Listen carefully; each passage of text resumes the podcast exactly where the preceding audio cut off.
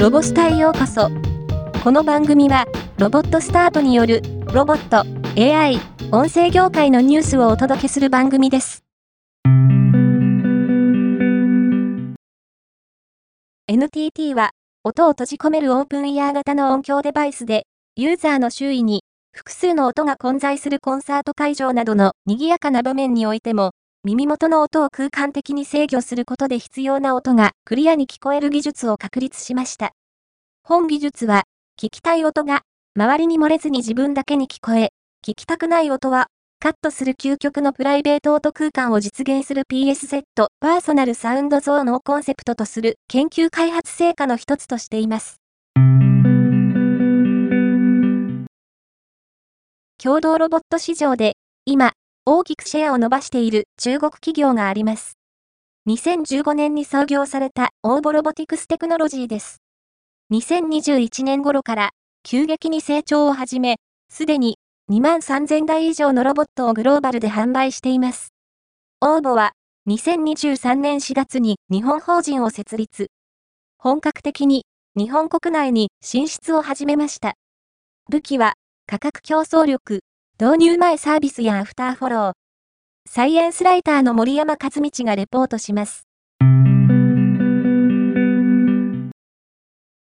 テムザックは、10月7日に宮崎県延岡市が開催した延岡里山塾の一環として、第1回ロボットを活用した稲作支援研修を実施しました。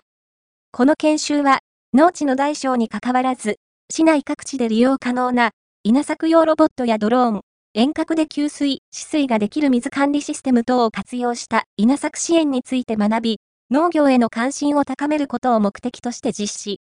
当日は22名の参加があり、ロボットを活用した稲作についての講演に加え、小型ドローンや雑草防除ロボット、ライチョウ1号ベータの操縦、スマートフォンによる遠隔補助管理も体験。参加者からは、多くの質問が寄せられ、活気あふれる研修会となり、終了後には、ロボット稲作に関心を持ったという声も出ました。